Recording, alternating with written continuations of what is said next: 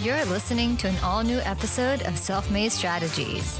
Visit selfmadestrategies.com for new episodes, information about our guests, and a whole lot more. If you're listening on iTunes or Google Play, please go to our show page and leave a review.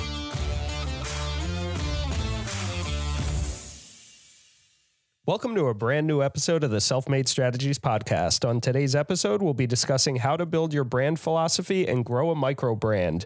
Today's guest on Self Made Strategies is Chris Vail, founder of NTH Watches and founder of Lew and Huey. Today's episode is sponsored by Lopes Law LLC call or contact Lopes Law LLC, where we flat fee the majority of your legal fees. Please visit www.lopeslawllc.com or email us at info at lopeslawllc.com.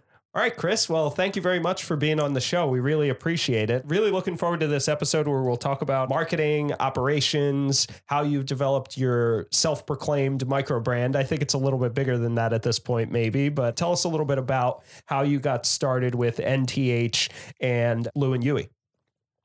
The shortest version is um, I had been looking for an e-commerce business to get into, something I could work from home. I wasn't really thrilled with the way my career was going at that point when I lost my job. I was in software sales at the time. And um, it happened to sort of be a perfect storm situation. I had been working on a business plan for a completely unrelated business mm-hmm. that was just starting to fall through and, and sort of break break down when I did lose my job. And um, I was pretty down in the dumps. I, I looked at myself and figured I was pretty much unemployable at that point.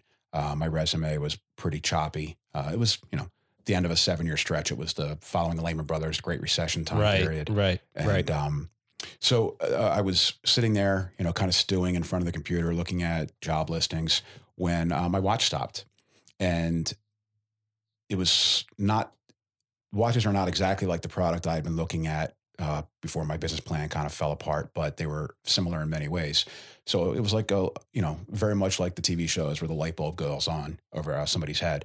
And I thought, okay, well, what are these things? What's a good watch cost? What are mm-hmm. the costs to make? Mm-hmm. Where are they made? Who's making them? What are the markups? What are the margins? Uh, back in the day, I, I started uh, while I was still in college. I, I, learned retail from an uncle that hired me to work for him. So I and I I came from finance, so I was always good at like reverse engineering businesses. So a little bit of online research, and I got sucked into it. And you know, I spent hours and hours, days on end, researching watches, and within a very short time, I knew that this was the business I wanted to start. Oh, that's great. What was your retail experience with your uncle? Tell us a little bit about that. Yeah, so um, I'm I grew up here in Philadelphia, but I've got uh, my mother's side of the family's from New York. I had an uncle mm-hmm. with a mm-hmm. clothing store in uh, New York City, and um, you know he's multiple generations in that business. His father's a wholesale rep, and you know, the, the, as the Jews up in uh, New York call it, the schmata business. um, yeah, so uh, so he um, it, it, was kind of just sort of happened. Like he he called up my mother one day and said, "Hey, if Chris isn't doing anything between college semesters, why doesn't he come up here? I'll put him up in my house. He can work with me at my store, and I'll I'll show him the ropes." Wow. And he did. That's exactly what happened. It was a wonderful experience. It was my first time having such a close relationship with the owner of a small business who didn't just put me to work and pay me by the hour. He actually he took me on his buying trips. He showed me you know, he kind of opened the books a little bit on his business, not literally the books, but he opened the playbook. I saw him, um, wow. um, and we talked a lot about, you know, how does he decide what to sell in his store, who his customers are. He knew, you know, sort of what their profile looked like very well. How do you deal with problem employees? How do you deal with, you know, a customer dispute? Um, and so it ended up being about a two year time period where every break in my, you know, my college schedule, I'd go up to New York. Wow. You know, put put me up in the spare bedroom, drive to work with him every day. And it was a thrill. I, um, in particular, I, I think that was what really sparked the drive for me to eventually own my own business. Um, I distinctly remember every Tuesday we would go into Manhattan on a buying trip and we would go in, you know, in and out all day long to mm-hmm. these different mm-hmm. places, mm-hmm. which were basically warehouses, um, just stacked floor to ceiling with different, you know, articles of clothing. And um, little by little, he started to give me a little bit of opportunity to sort of pick things out that I thought would sell. And it was just a thrill. Like it wasn't so much about the money, it was the thrill of guessing right, feeling like this is a product I think will do well and seeing that it does. So that was kind of like the the cookie or or the drug in that situation that I was always ch- kind of chasing that particular high. Yeah. Yeah. That's incredible. And what a great way to learn entrepreneurship as a whole, right? I mean, boots on the ground, front lines, you're you're in the mix. You're in the thick of it at for, that for better or worse. I mean, we Right. he- while I was there, he had an employee he caught stealing from him. He had a customer that you know just refused to leave the store because of a you know kind of a silly problem, and, and my step uh, my uncle rather just you know sort of drew the line. Wow. So there was opportunity there to kind of learn really valuable lessons that I still use today. And I would say between my uncle and my stepfather, who's a longtime salesman, it was a better education just watching those guys work than I ever got, you know, going to college. Wow. Yeah. Amazing. So, on today's episode, we're going to get to know Chris a little bit more, hear more about NTH watches, discuss how Chris has grown his company and brand over the last six years, how Chris is innovating his business and maintaining the brand that has made him popular with their nod to history brand story.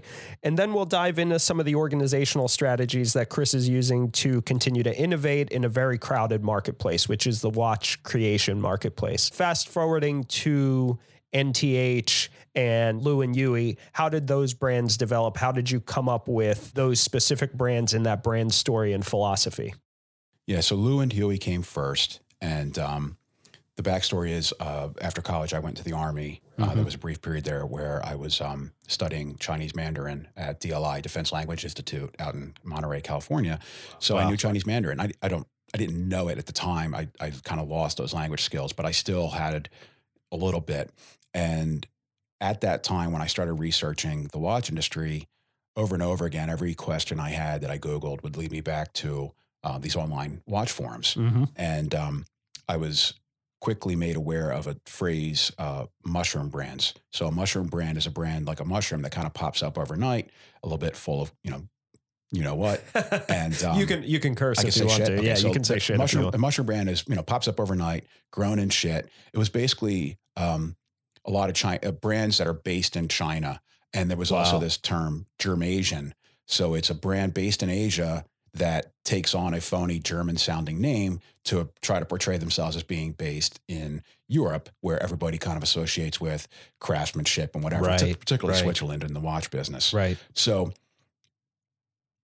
looking at that, I realized, okay, and I, and I also saw that there was sort of a undercurrent of skepticism regarding startup brands. It seemed like a lot of guys had been burned.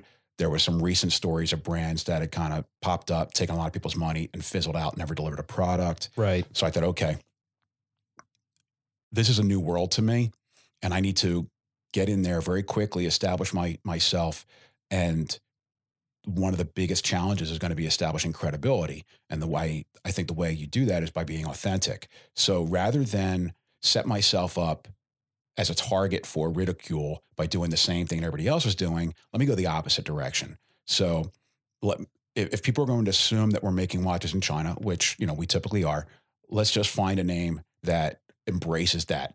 Let's go, you know, instead of trying to be more old world, centuries old heritage than everybody else, we're going to do exactly opposite. We're going to take a uh, almost cartoon like dog as our logo, and we're going to come up with a, a, sort of a funny sounding name. And we're going to do, th- you know, again, we just we started doing things really differently. So Lew and Huey is a phonetic spin on a Chinese Mandarin phrase, Luen Huey, which means reincarnation or rebirth. Mm-hmm. And that was sort of a, a pet philosophy of mine at the time and, still is about, you know, I, I'm a big believer in second chances. I'm a big believer in people's ability to sort of recreate themselves over and over again. If your Mhm. career is in a, Mhm. in a sideways slump like mine was, you don't have to keep going like that. You don't have to suffer like that. You can just kind of reinvent yourself. Um, but at the same time, um, throughout my career and even before that in the army and even before that in college, I had been underestimated many times. I was always kind of the underdog. And, you know, when you grow up that way uh, or you come through those experiences, you tend to develop a little bit of a chip on your shoulder and you get used to it and you go, okay, I'm used to being the guy that gets counted out. I may be down, but I'm never out. So, you know, it was a bit of, and I, I just lost my job. I just gotten fired and, and I was angry about it. I was, Mm-hmm. you know, it was, it was the, I hated that job, but I didn't want to get fired from it. Right. And I kind of Right. wanted to prove something. So I said, all right, this is my chance at rebirth. and, and reinventing myself. I'm going to come back stronger than ever. And that was the attitude behind the brand. I guess there's a little bit of sense of pride there as well, right? Yeah, I mean, you know- you know, you you you you're working at this place, so obviously you're putting some effort in there, and then they just come along, and one day it's a banker's box, and uh, Well, you know, we'll have security escort you out. Yeah, and it, and I I didn't you know this is I, I probably spent too much time thinking about what other people think about me, but um, you know I I I'm the same guy who's worked in numbers you know, numerous different jobs, Right. and in some companies I was the top performing guy and I was lighting the world on fire. And in other companies, like I couldn't catch a break. Mm-hmm. So Mhm.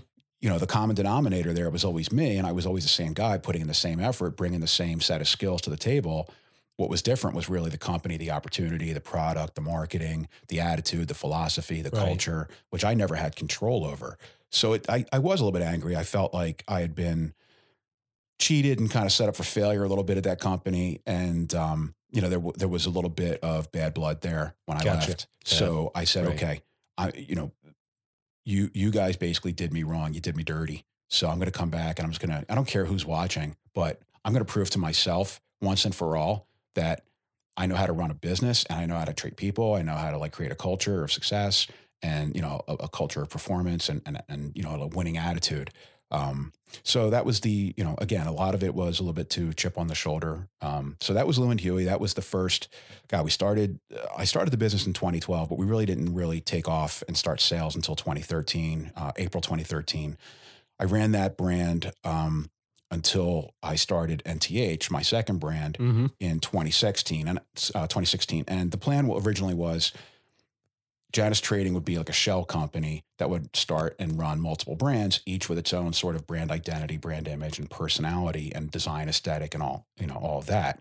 So I did that for the first, say, two years after launching NTH. But I quickly realized that I just, particularly at that time when I was still very much a one man show, I just didn't have enough hours in the day to do everything that I needed to do to support both brands. I ended up working on one, then coming Right. back to the other.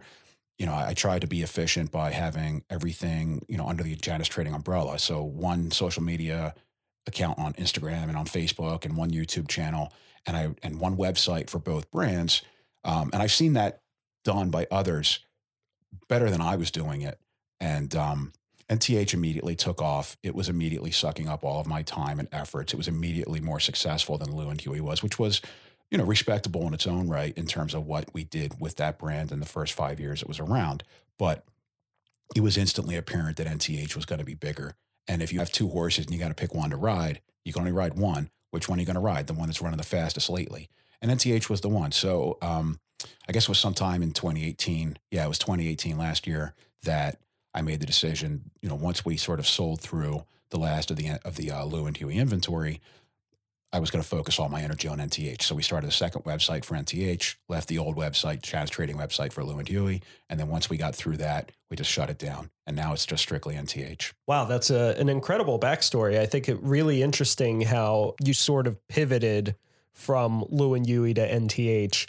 What led you to begin designing NTH separately? Which, by the way, beautiful watches. I, I Thank see your collection here, and we're at the NTH HQ right now in in Wayne, Pennsylvania. As I call it, the um, the top secret uh, product lab and underground office bunker. Well, now I feel super uh, super privileged to be here. So thank you for having me here. This is great. Yeah. Um, but yeah, really cool watch collection. Thank you. Very unique. You define yourself mainly as a micro brand, right? Well, that's the term that you know people use inside the market in the industry for brands like mine, guys that start up, outsource manufacturing, um, are typically using uh, some off-the-shelf components combined with custom design stuff made to our spec, what have Right. you. And we're doing small volume. So pseudo bespoke, maybe you don't love that term. No, I mean it's not that I don't love it. It's a nice term. It's just not as accurate as it could be. I mean, bespoke, I think typically means More custom. custom, one off. I mean, it's like getting a custom suit as a bespoke suit. I don't make you can't you can't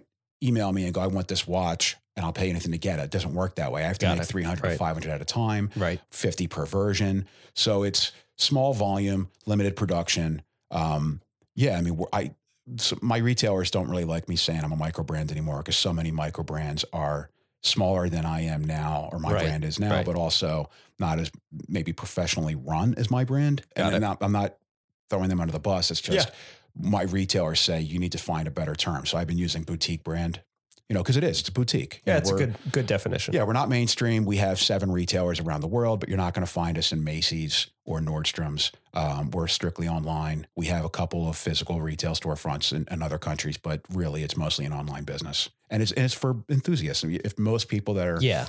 aware of mainstream brands are not going to be aware of mine. Right.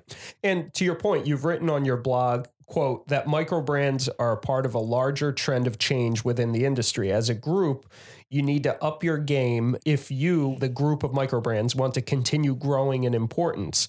So, why do you think collaboration with your competitors is so important to the growth of micro brands? Wow. Um, so it helps if you understand there's a lot going on in the industry right now. The the watch industry has been going through a decades long change Mhm. since you know the dawn of the electronic age. Um, Switzerland was sort of the home of watchmaking for about 20 to 50 years in the post war period. Prior to that, it was America and England. But Japan started eating Switzerland's lunch, and, and Asia in particular, not just Japan, but China now have really changed the game. And um, the Swiss brands have decided to basically a- abandon the everyman as a customer and Yeah. go, you know, purely for luxury, prestige, heritage, because they can't perform, they can't compete against the Japanese or the Chinese now Right. on performance at the price. Revenue per unit. Well, just rev, you know, re- revenue per unit as a business, you know, sort of view of it, but just at, at the customer level, you know, if you have a choice between a very expensive Swiss watch that's mechanical and doesn't keep time all that accurately, and a very cheap Japanese watch that'll run forever, just change a battery every few years and keeps time like an atomic clock, you know, it, for most people, that's an easy choice to make. Right. So it becomes a you know a tool on the one hand versus a luxury item on the other hand, and that's really how the market's been bifurcated. But since then, decades now, there have been this sort of gradual decline in the fortunes of the big Swiss brands and the emergence of uh, Chinese manufacturing as enabled, and the internet and social media has enabled brands like mine to quickly get into the game, ramp up, build scale, and compete. And any one business, even my business, is still very small, too small to be a threat by itself. But as a group, Right. micro brands represent a big threat to the big established business because we're small, we're nimble, we run pretty lean in terms of our overhead. Um, we don't overinvest in marketing that doesn't work. We can very quickly develop new product and really tailor the product directly to the customer's desires. Right. A lot of us are engaged online, talking directly to customers through social media and forums. The challenge is that a lot of the brands are being started by guys who are primarily enthusiasts first and not business people necessarily. They're guys that are running their businesses part time while they're still working a full time. It's a side hustle for them. And so when you run the business as a side hustle, you don't have as much pressure to be profitable. You when you see yourself as primarily an enthusiast, you tend to come at it from a more I don't know, lackadaisical perspective when it comes to being, you know, ruthless in your business decisions. I don't mean ruthless in the mean way. I mean, you have to make some very difficult decisions. They have to be cut and dry. They have to be financially feasible. And I think a lot of brand owners are underpricing their product, being a little bit too optimistic in their product development plans, not marketing and building their brands enough. Um, one of the best ways I've heard it described was at a uh, coming out of a dinner. I actually organized a dinner in Hong Kong. Uh, we we do a trade show there every year, so I was there uh, last year, and I organized a dinner. There was about thirty different brand owners there from all over the world, Wow. and there was also a couple of retailers there. And as we were leaving, we were getting into an Uber with one of the retailers, and I said, "So, you know, what did you think?" And what he said, literally word for word, was, "I saw a lot of products. I didn't see a lot of brands." So that's a you know powerful concept in that you know are you are you just doing a series of projects one after the other, and one day you'll be done because the sequence ends, or are you building a brand, something organic that has room to grow and is going to scale and is going to be something that'll be around for years and years to come? So I see a lot of guys that really focus on product, product, product, and don't really think about it as a brand or a business that's being built. So, how do you, I guess, without giving too much of your secret sauce away, and we'll talk about your involvement with Microbrand U, Microbrand University, which Mhm. you've started as well in collaboration with some other coaches. We'll get to that toward the end of the episode. But what advice do you give to other microbrand owners who are starting? To your point, I mean, a lot of these entrepreneurs who are starting these micro brands get into them because they find it super interesting. A lot of times they're more technically skilled than they are business development and marketing skilled, right? What advice do you typically give to these micro brand owners to kind of help them ramp up? That's a great question. Um, and I feel like I probably didn't do a good enough job answering the last one sort of directly. I got off on a tangent. Yeah. So, you know, I, I guess the, the, the tie in here is, you know, you asked me about collaboration and now we've got Microbrand University where Yeah. we're actually trying to teach others how to run a business like this, how to start successfully launch and run a business like this. So there's a lot that we jam in there. Um, because of who else is on the coaching team with me, I've become sort of by default the finance guy. So I think finance is really important, kind Mhm. of keeping an eye on the numbers. But I'd say if I had to boil everything I do in that course down to you know one big takeaway, um, it's what I call the three Ps. So when people ask me how do you build a successful brand, I always say, look, a successful brand is built on a series of successful projects, and what makes for a successful project is good product design, really solid promotion, and really good pricing strategy. So those are the three Ps. So if it, I always tell them, think of it like a three-legged stool. If one of the legs is missing, you can't compensate by making the other two longer. If one of the legs is weak, you can't compensate by making the other two stronger. If you don't nail those three things, you're really putting yourself at a disadvantage. And while there have been many projects I've seen that I didn't think were going to be successful, and yet they were, there have also been a vast number of projects that were not successful. And in you know in the retro, you know, looking back on them, you can always spot where the weakness is, Mhm. and it's always one of those three. And There's th- one of those three things, or some combination thereof. It's either weak product design, weak pricing, or weak promotion. So you have to look at those three and sort of say, are we executing well enough to be getting this across the finish line?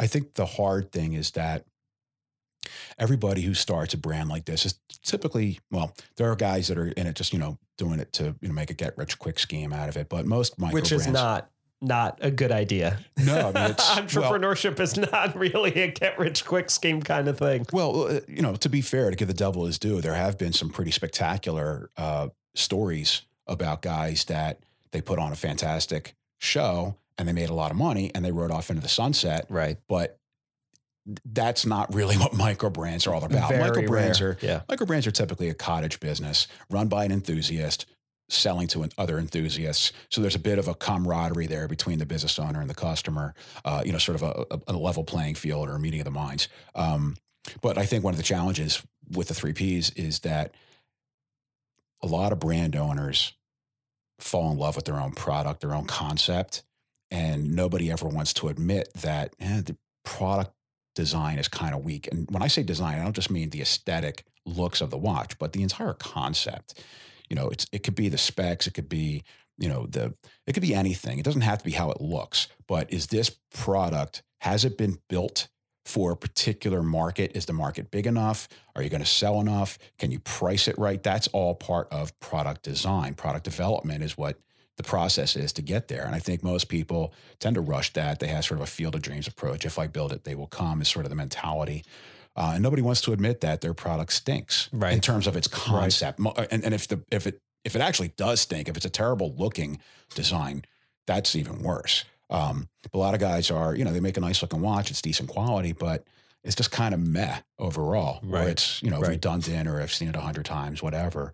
Um, and then, you know, there's a lot of pressure to underprice. I think a lot of guys say, well, I haven't got a tremendous marketing budget and I've got to hit these pretty large minimum order quantities when it comes to production. So, in order to manage that, as a default, they tend to underprice the product and they think it's okay as long as you're making a profit, you can't lose money. But the reality is, they don't really understand where their costs are. The fixed costs kill them. They don't understand that if you make a profit per unit, okay, that's a good start. But how quickly are you doing it? Because your ongoing business maintenance costs will kill you. So it's about turning over your inventory quickly enough. So there's a lot of, again, these is finance terms that are kind of deep in the weeds, but that's a lot of the stuff that I talk about in the course. And can you give us just high level three best practices for each P? So Oh, sure. let's start with product design. What are your three best practices?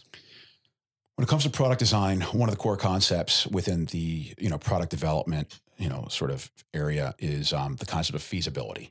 So feasibility is can this product be made? How quickly can it be developed? How quickly can you get it to market? How quickly can you sell it? Can you price it high enough? Well, enough people buy it at that price. That all goes into feasibility. And the way you sort of test that at each stage before you go on to the next is by sort of checking your math or checking your homework. And that includes a little bit of field testing.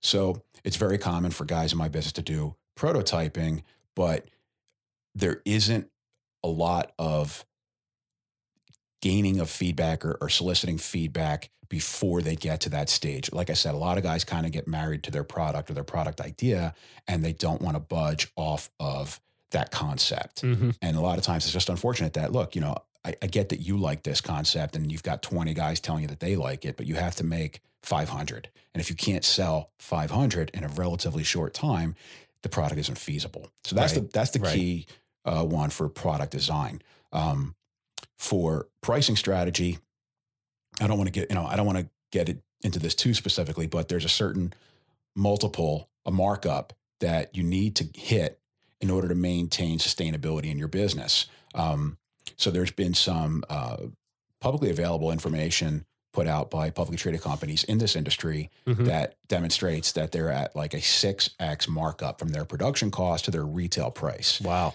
But that's outrageous. And that's why they're, you know, sitting on so much unsold inventory and why four times a year, if not more often, you're seeing them dump product at a discount. Um, with micro brands, it tends to be that plus the additional problem of a lot of us are doing pre-orders. We're using our customers' money to finance our production costs, and pre-orders are very often. Um, it's almost like a race to the bottom. There's um, sorry. So for, for those listening, my dog is in the office and she, she just climbed up to get some get some attention from Tony. So she's right in Tony's face. And I, I love dogs, so uh, right. and I think she knows that about you. she's on the mic right yeah, now. she's breathing us. into yeah. the mic. So that's yeah. my dog. You know, oh, well, that's and, great. Yeah, Allie, so, right? Allie. Yeah. Allie. Yeah, she's a boxer. Gorgeous. She's named after she's Muhammad gorgeous. Ali. Yeah.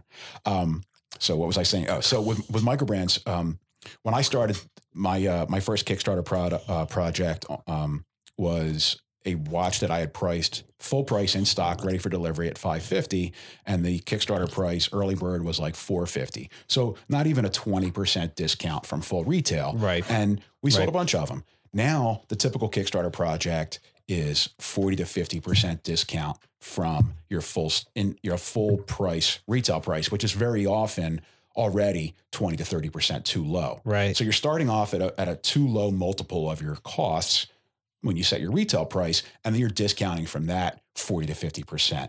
And we're seeing this now where some of these guys are putting up really huge numbers on Kickstarter.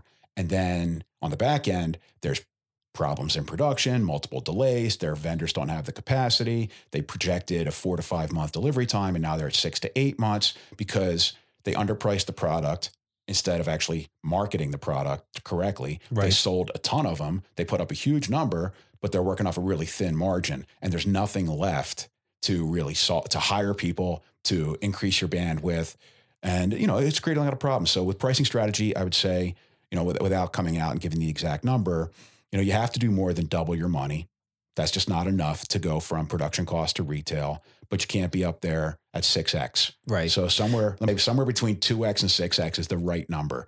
And and when you do pre-orders or Kickstarter projects at a discount, you have to be very careful about how you structure those early bird, super early bird, double discount, super discount, you know, sort of pricing. Because as I tell people, look, if you got to make 500 watches and you can't sell 100 or 200 at a discount, how are you going to sell the other 300 or 400 at full price? On the other hand, once you've sold 80 to 90% at a, at a deep discount, how are you going to sell the last 10 or 20% at full right, price? Right. So there's a, it's a really difficult balancing act that you have to pull off there. And it's not always easy, but there's some pricing psychology and stuff that we get into on Microbrand University. Right. There's some issues with perceived value and some of those other consumer perception yeah, I mean, of your brand because of your pricing structure, all of those things. There's right? those things, and you can drive some urgency with some of the way you set, you know, you structure the pre-orders. You know, there's, you know, tiers, there's timers, things like that you could set up. And then the last P, promotion.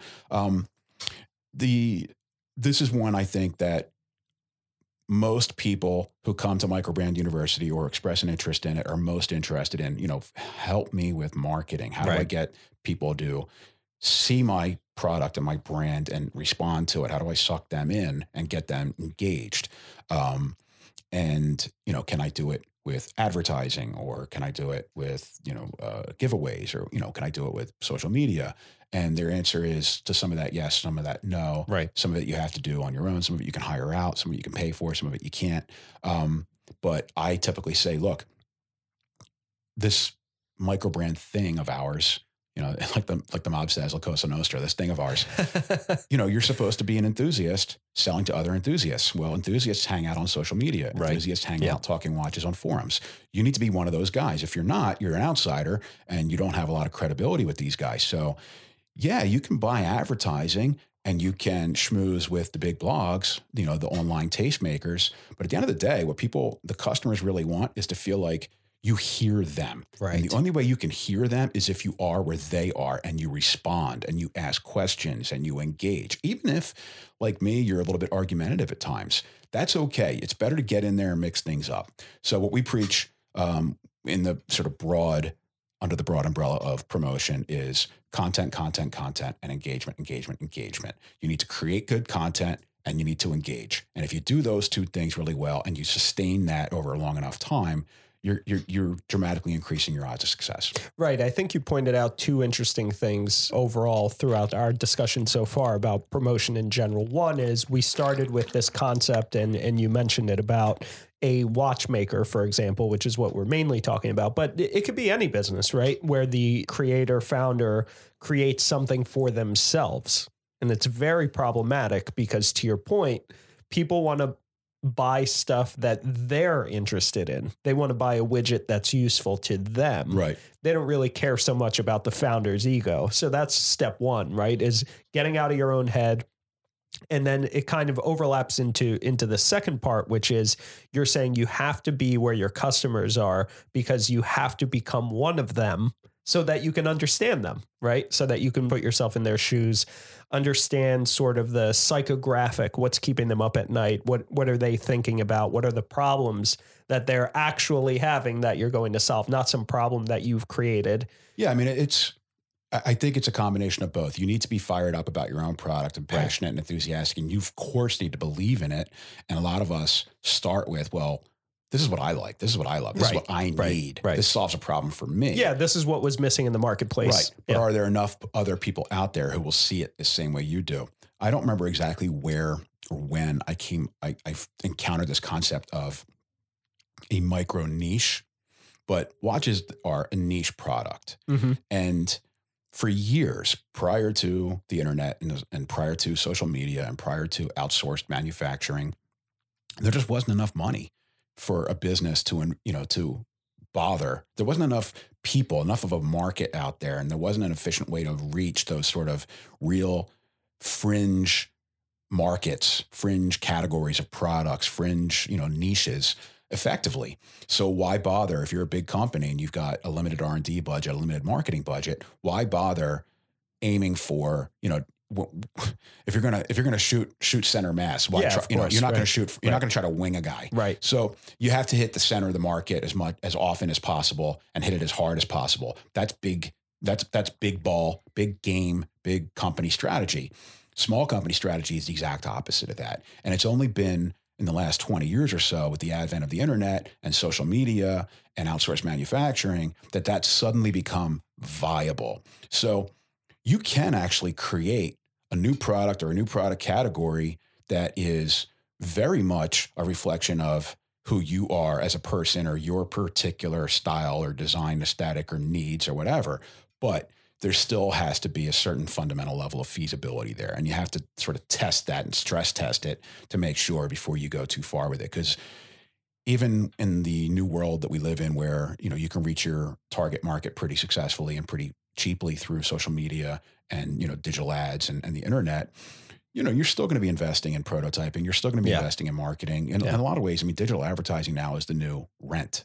You know, Yeah. the, the internet sort of replaced bricks and mortar stores because bricks and mortar were so expensive to pay for and it was so cheap to be on the internet. Well, now everybody's on the internet and it's so expensive and difficult to get yourself noticed on the internet. Now, all of a sudden, bricks and mortar is becoming more viable. so, you know, just because you're on the internet doesn't mean you can sell for less. Doesn't mean doesn't doesn't mean you're going to work Right. work less hard. Yep. You still have to have a good product. You still have to put the work into getting it in front of the right people, enough of those people, price it right, all of that. So when you're creating a brand philosophy, let's take a step back and go back to that. Now you've figured out what your your uh, product des- product design and development, your promotional and your pricing strategies are. Now you need to create a brand story around that, right? Right. That targets that audience you're going after. So what are your some you know, don't have to give away the farm once Sure. again, but what are some of the best practices that you employ in coming up with that?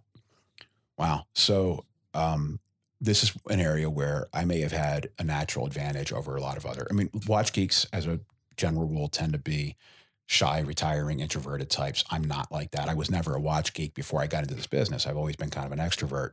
So for me, the brand was just naturally an extension of who I was. And and I had a sales background and I sort of was trained in multiple capacities that you are your own brand. You need to be able to tell a good story Mm-hmm. you know, we had a concept called story selling, not storytelling, story selling. So I've sort of been trained for years, more than a decade, in you know the power of storytelling. Um, and brands are really stories. Brands are shorthand for a longer narrative.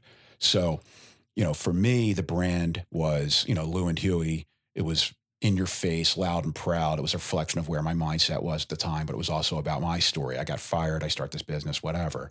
Uh, Nod to History or NTH was, you know, vintage inspiration, modern design, taking things as far as we can go, but also kind of with a little bit of that bad boy attitude injected into it because that still is me. That's who I am.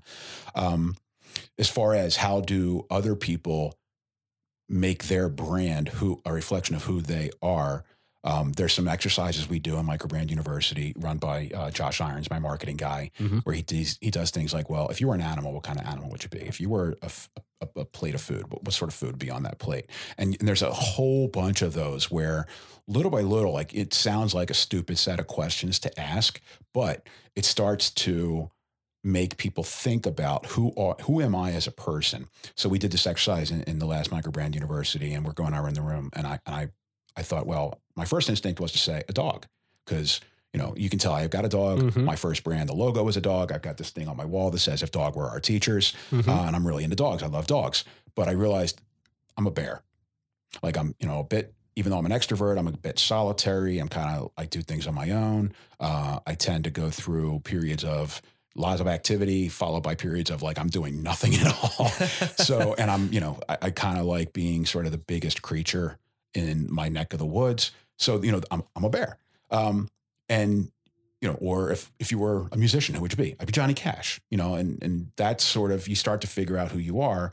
And I think a big part of it is just letting yourself be who you are. I made a strategic decision early on that, and again, this is just personal observation, personal experience. I saw how very often people in a position of they're inside of a business, whether the business owner or not, but they're in a position where they have to speak to the public. And, you know, the public in many ways can be like, you know, a crowd outside the tower holding a bunch of pitchforks and torches. They want your hide. And when there's a, a situation like that developing, very often people revert to corporate speak. We're very sorry this happened. We take full responsibility. We're going to make it right. Um, and even if there's a situation like that where you're dealing with a, a crowd of one, one heckler in the crowd of otherwise happy customers telling you you stink and so do your watches. Um, very often people go like, "Oh, thanks for that feedback. I'll take it under advisement. I'll take it into consideration. I'll I'll, I'll think about what you said there." And I kind of have the attitude when I see people like, there's always that one guy trying to cause trouble Yep. In the restaurant or at the front date gate Yep. or whatever. Yep. And we all see that and we all go, don't look at him, don't make eye contact, maybe he'll go away. But in the back of our minds, we're always thinking like, I really wish the manager would just tell that guy to get the hell out. If he doesn't get out, I hope he Yeah. calls the bouncers over and they do like in Casino where Robert De Niro tells the, the bouncers like, I want you to get this guy, escort him off the premises, off his feet, and I want you to use his head to open the door. And I think we cheer for that sometimes. So I kind of became that guy whenever there was a guy in the crowd who was heckling me. Instead of going, well, I appreciate that feedback. I really, you know, I'll take that under consideration. No, you steer into the skid. I steer into it. I go, Yeah. you know what, buddy? This maybe isn't for you. Take, you know, take your money and go. Go hit go hit the bricks, kid. Go pound sand. I'm not changing it. I don't care that you don't like the, the the brand name. I don't care that you don't like the logo. I don't care that you think I'm ripping somebody off, whatever. This obviously isn't for you. Or I would get real Right, smart ass right, them. I go, right. oh, so sign you up to buy two then? You know, like whatever they said, I just kind of played into it. And then, Yeah. and like I said, at one point, I was um I was having a rough week, and we and a friend of mine was in town, and uh, we went out for a beer, and uh, I was kind of relating to him, like maybe I'm just you know like this is kind of wearing me out at this point. You know, it was, it was a down week. Which I think a lot of entrepreneurs go through. We frequently. go through ups and Right, downs, right. and when you're going through a down period, it's easy to start to think. Uh, you know, am I? You start to question yourself. Am I? Am I going the right direction? Am I doing this right? Am I? Am I doing this all wrong? And I thought, well, lately I've been getting into a lot of these stupid online, you know, troll baiting sessions or troll fighting sessions with these guys. I mean, I spend all this time on social media talking to watch geeks, and and every in every room of watch geeks, there's always some one or two guys There's that just want to cause Yeah. problems. Yeah. So my friend said to me, he goes, you know, Chris, your brand is that you're the guy who's not afraid to call an asshole an asshole. And that's what people like about you. And everybody that likes you and likes your brand knows that about you. You can't, I don't think you have the ability to turn it off. And I don't think you should turn it off. Right. I think it's just you have to embrace that that's who you are and that's who your brand is. And you're going to attract a certain amount of unwanted attention because of that. But every time that happens, I got to tell you, like you win more fans. And I've seen that time and time again. Every time some guy starts trolling me and I have it out with the guy, I go to my website and I see a spike in traffic. Wow. And a spike in traffic typically results in a spike in Yeah. sales. And I see an increase in our email newsletter subscription list and I see an increase in our social media following. So As the old adage says, no such thing as bad there's no such thing as bad press. And I think, Yeah. in the, I think, and some guys will vocalize or, or they'll, they'll write, you know, good for you, Chris, like standing up to that guy. right. But I think even the ones that are silently lurking, a lot of them say, thank God somebody got, you know, told that loudmouth to go pound sand. and, you know, and, but, but at the same token, there's guys that go like, I will never buy from this guy because of, you know, how undiplomatic he was. And I thought, okay, that's fair. I don't want to be everybody's cup of tea. I want Right. to be some people's shot Right. of whiskey. That's great. Yeah. Going back to the beginning of your businesses that you, the two different watch brands that you've created, I think with Lew and Huey, your business grew to 40% from year one to two. Is that correct? Uh, something like that. I don't have the math, but I mean, obviously, when you first launch a business, the first year is going to be the best year of Right. growth in Right. terms of percentages, Right. Right. Uh, unless it's just terrible. And then 30 the next year, then something 20. like that. 40, 25, something like that, yeah, 45. And then I mean, eventually down to 10, which is where you kind of said to yourself a few years out, time to revamp, take a step back, take a look at this, figure out what adjustments need to be made to get back on a growth curve rather than the the path that you were on. So, what adjustments did you make at that time to take your business back to a growth curve? Well, I think it's important to for, sort of figure out why it was slowing down. So I came from finance. I had worked in, you know, in a limited capacity, dealt with, you know, private equity and venture capital and things like that. And I had always seen these growth projections that were parabolic. Mm-hmm. where you know somebody starts a software company and the first year it's like 20% but then you're like 200% growth Right. and i was kind of in that mindset that doesn't it doesn't work that way when you start a home-based business you're a one-man show it's manufacturing you're making a physical product there's tremendous capital investment there's a tremendous lag time Mm-hmm. the design to delivery cycle is a year long what ended up happening was i was a bit of a control freak i wasn't delegating or outsourcing enough um, and I just had I was I was the bottleneck in my own business, and that's why the growth started to level off. And it and the first year it happened, I thought, okay, that's just a bad year. And then the second year, I thought, well, okay, I made a couple mistakes. And the third year, I was like, okay, I have to admit that maybe I don't know how to continue growing my business. And when you have ten percent year over year growth for three straight years, and you still feel overworked and entirely stressed out, Right, underpaid, right. even as smart as I think I am, I had to throw my hands up and go, I don't know what I'm doing. I need help. So it was a, a completely accidental interaction with uh, John Tour from Headroom. Mhm. And we sat down, we started talking, and I, and I thought, okay, you know, there's a saying, you know, when the student is ready, the teacher will appear. Well, here's my teacher. I, I hired him almost immediately. We sat down for two days, did a deep dive on my business. And among other things that came out of that was the sort of realization that, okay, I need to empower. I did have people that were part of my team, but I wasn't Mhm, empowering them enough. I wasn't delegating enough. I wasn't handing over enough control. I wasn't outsourcing enough. Um, So you were trying to do too much. well, I was first off, I was doing almost all direct sales. I had very little retail distribution. I was probably more than 90% direct sales to consumers. So not only was I doing that, but I was doing almost all of my own marketing, all of my own customer support, all of my own quality control, most of my own design. I had two guys on my design team, but I was really basically getting them to illustrate what I was designing as opposed to actually doing design work itself. Um, I was uh, the only thing I had outsourced up until that point in time was we outsourced manufacturing, obviously, because you're not sitting in a factory with a bunch of you know steel presses around the room. Um, and I with it after I delivered our second model, I decided I was going to outsource order fulfillment. So when we get new models in, that just goes right to a warehouse. After we do quality control, we get Yeah, that to a warehouse. right. And when you place an order on my website, that gets routed to them. They drop it in a box and put it in the mail to you. So I don't have to. You know, I'm not going to the post office every day. So those were the only two things that I outsourced up to that point. And I had an ad agency that was doing ads, but they weren't working. So I brought on a marketing guy. I basically gave him the reins to my marketing. I brought on a virtual assistant. She handles 80% of my email and a lot of the social media, sort of just the basic stuff. Like somebody comments, how much is this? Where do I get it? You know, basic stuff like She that. She can that handle stuff. that. Um, I gave a lot more design control to the two guys on my design team. I brought in a watchmaker between the watchmaker and the virtual assistant. They're doing 80% of the customer support.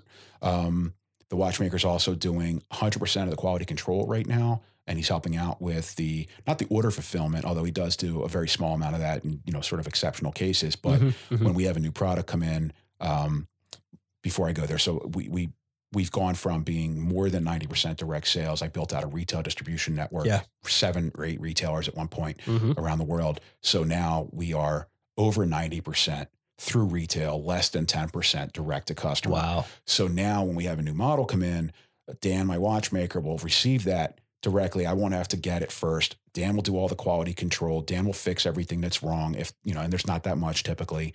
Um, but then he'll also, if we have 20 pieces going to this retailer and 40 going to that retailer, he'll do all that boxing up and, you know, handle 80% of that work. All I got to do is create labels and send them over to him. He drops them off of FedEx. So it's taken a lot off my plate, which has allowed me to focus on the more strategic stuff like new model development.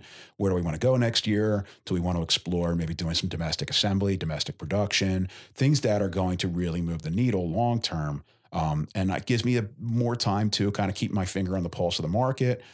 I'm spending a little bit, probably too much time on social media, but the time on social media I look at as that's, that's keeping an eye on my market, keeping an eye on my competitors, keeping Right, an eye on what my, right. my customers or potential customers are saying. So, you know, again, I've got the advantage of doing this full time and I've been doing it full time since day one. But when you start to build out a good people group, group of team and you outsource and you delegate effectively, it frees up a lot of time and you start to get really good as a business. So that's been, you know, sort of the key to growth is just to understand that I was the bottleneck in my own business and to not let myself be that anymore. Which is a problem that a lot of entrepreneurs face throughout their careers, I mean- right? Through the ebbs and flows. They yeah, I kind mean, of I, I advise that, you know, doing this sort of simple exercise as a thought experiment.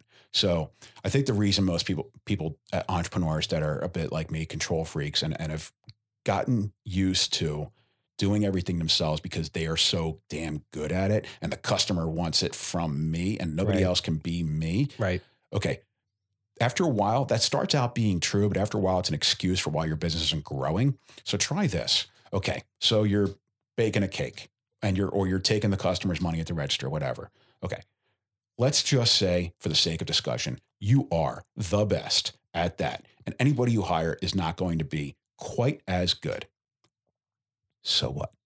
Okay, now what? Okay, what's the worst possible thing that can happen if the person you hire to do it is only 80% as good as you? If it frees up 100% of your time, and then try this on for size. What if they're actually better at it than you? What if there's something you're doing wrong or you could be doing better without even realizing it, and this other person would actually be doing it better? So I found that although I I thought I was pretty good at quality control, Dan's better than me. I actually trained him how to do quality control for me, and now he's doing it better than I was ever doing it. So, you know, that's just one example, but if you can start to play those mental games with Mhm. yourself and say, okay, what's the worst possible thing that can happen if the person I hire, I mean, if the person is a complete train wreck and you have to fire them, Then you apo- fire them. You fire them. And if, and if, and if okay, so maybe you apologize to the customer that, you know, interacted with this train wreck of an Yeah, employee. right. If you apologize, you own up to them like, hey, you know what, I'm sorry about that. And, you know, here's a free cake or whatever.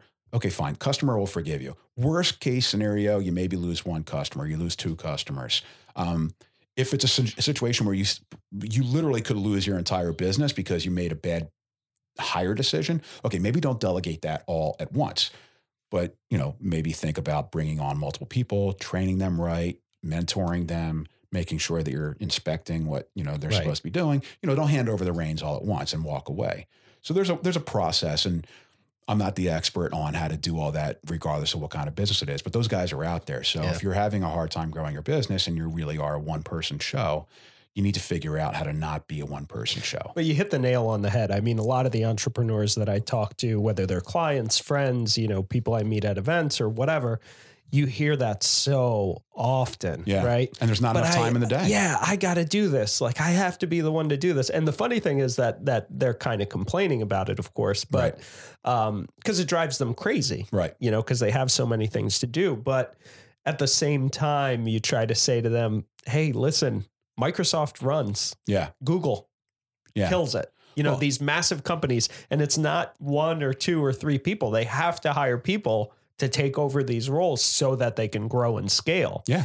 Well, and try this on for size too. So when you are uh, an entrepreneur and you're dealing direct with the customer and you have a cordial relationship, either Mhm. you're seeing the customer face to face, you're dealing with them by email, or you're seeing them on social media, you, you, you start to develop friendships. Well, friends ask favors. Friends come sometimes take advantage. You have to remember that the customer seller relationship is not necessarily adversarial, but you don't necessarily want the same things out of this relationship. Correct. Your customer wants the best possible product or service for the least amount of money. You want to make as most as much money as possible. So I frequently found that in my email, ex- I would I would get in, sucked into an email exchange with somebody who was complaining about something that wasn't really very reasonable, or they weren't accepting, they weren't they weren't being reasonable in their expectations, and I realized I'm like, you know what?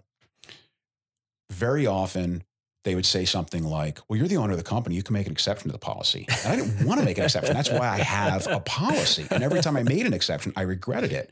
But when I hired a virtual assistant, they don't ask the virtual assistant to make an exception to policy because it's not point. her his company. It's a good point. So, you know, very often I, I, I would peek into these, you know, emails coming in that my Mhm, virtual mhm. assistant's ha- handling, Mhm. and I would see these situations. I'm like, wow, if that were me dealing with that, that would be three hours of email exchanges going back and forth, and this person handled it in three minutes, and we're done.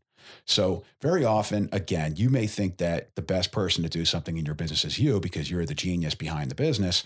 Very often you're wrong because people will see that and they take advantage. Nobody asks the maitre d or you know the person that isn't running the business to make an exception. They only ask the business owner. It's a good point. Yeah. Great point. Um, okay, so now we're shifting to Microbrand University. So, out of all of this, out of your experience, uh, out of your trials and tribulations, so to speak, you come up with the concept of Microbrand University, where microbrands can learn from yourself or entrepreneurs in general, right? Can come to you, learn from you and a few other experts slash coaches um, who can help them train up, so to speak, and really get the skill set that they need to grow and scale their businesses. So, what are the key areas that businesses should be focusing on improving right away to course correct? Obviously, going back to the three Ps, reassessing that. What data would you say is important to collect and look at? And what are some of the other things you look at when you're looking at a business that's joining Microbrand U? Wow, there's, there's a lot to unpack there. Um, all right, so I'll start from the top. So we have four coaches. Mm-hmm. John Tour, who is my business coach, he is a process engineer with deep experience in manufacturing, but his business, his own business, Headroom, is basically a business consultancy that just deals with how to grow your business. So he is very focused on process, as you would expect, him being a process engineer. But a lot of what goes wrong in business, or a lot of what is holding businesses back, is rooted in process. So I'm a big believer that, and I've always been this way, but particularly since getting sitting down with John, if you can look at what is it you're actually doing in your business and the process of what you're doing, you can very quickly start to identify where the hiccups are, or where the opportunities for adding efficiency or improving operations are. Mhm. So process is a big one. John Tour uh, covers that. Also, you know, kind of business strategy. If you don't know where you want to go, how are you going to get there? So he he handles the, that you know stuff day one, day two, um, and then obviously I talked about finance a lot. I get I basically say, look, I'm going to give you a semester's worth, you know, a master's level course in accounting in three hours. Um, but on top of that, we get I do uh, you know a little bit of business strategy. It dovetails a lot with what John does, but also what Josh, our marketing guy, does. Mhm. Um, I get into different launch vehicles, you know, product concepts, pricing. Uh, a lot of it, I'm kind of a, a numbers guy, so a lot of it for me, most problems can be boiled down to be a math problem in many ways. So I end up looking at, I'm very data analytical, so I try to be very cut and dry in what I'm delivering. Um, and you know, I, I try to encourage business owners. Look, you know, you need to have a good bookkeeping system. You need to look at your numbers. You need to understand how the numbers affect your business day to day. You need to understand the importance of turnover and profit margins and pricing strategy. If you don't, and you don't know what your overhead is, you're going to find, you know, you're going to very quickly get some ugly surprises at the end of the year when you go Yeah. file your taxes or whatever.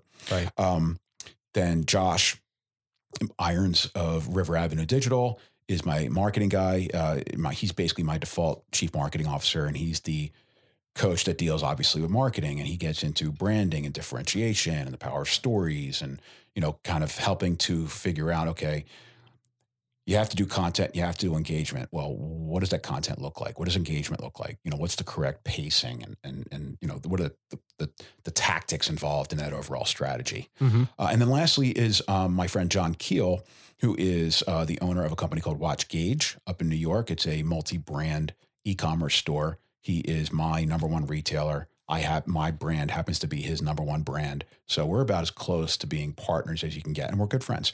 Um, and John handles. Uh, and John's got before he started his business, he had a background in the luxury side of the business. He ran a luxury brand uh, AD, which is like a you know multi-brand store for luxury brands. Mhm. Um, he was actually a national sales manager for a Swiss luxury brand. He traveled all over the country carrying a bag.